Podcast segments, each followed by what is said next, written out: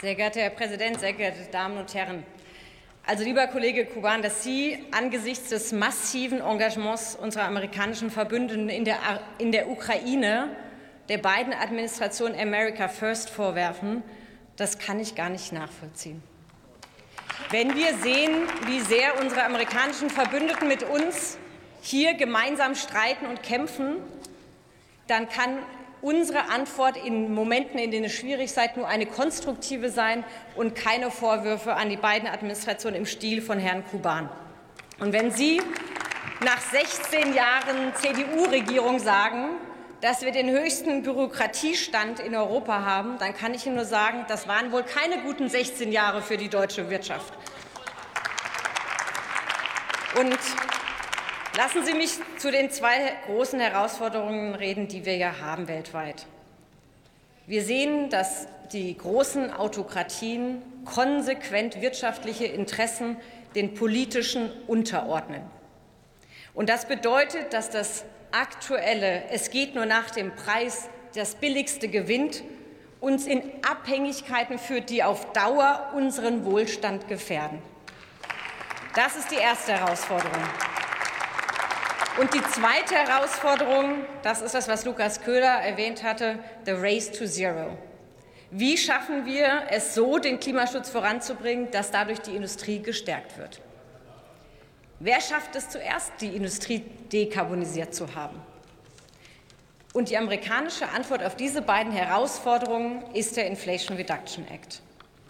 Und daran ist gut, dass es klarstellt, dass die Märkte der Zukunft grün sind.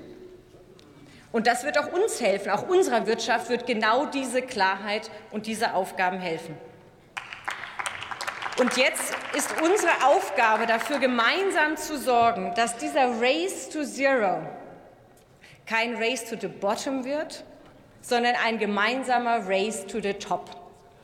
Das ist die Aufgabe, die wir haben, diese gemeinsam zu gestalten. Und dafür gibt es zwei Antwortstränge. Das eine sind die Verhandlungen mit den USA und das andere ist die Stärkung der europäischen Industriepolitik. Zum Ersten.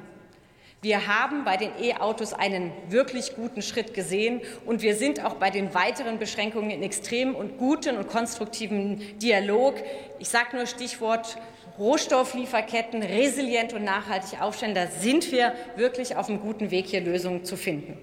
Also die Kommission verhandelt mit unserem vollen Backing, hier die Beschränkungen für uns weiter zu erleichtern. Zweitens europäische Industriepolitik. Ich finde, dass die Kommissions Präsidentin von der Leyen, immerhin auch ihre CDU-Parteikollegin, zu dem Thema eigentlich alles ja auch gesagt hat.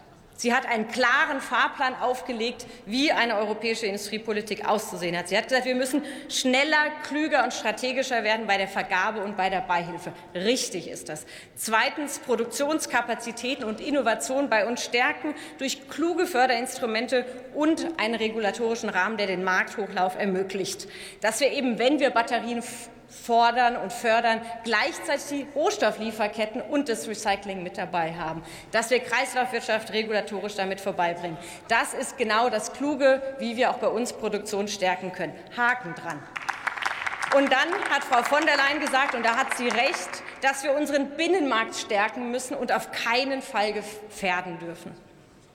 Und bei allem internationalen Handel sollten wir hier im Deutschen Bundestag nicht vergessen, dass der europäische Binnenmarkt die Lebensversicherung unserer Wirtschaft ist und die Basis für unseren Frieden und unsere Freiheit.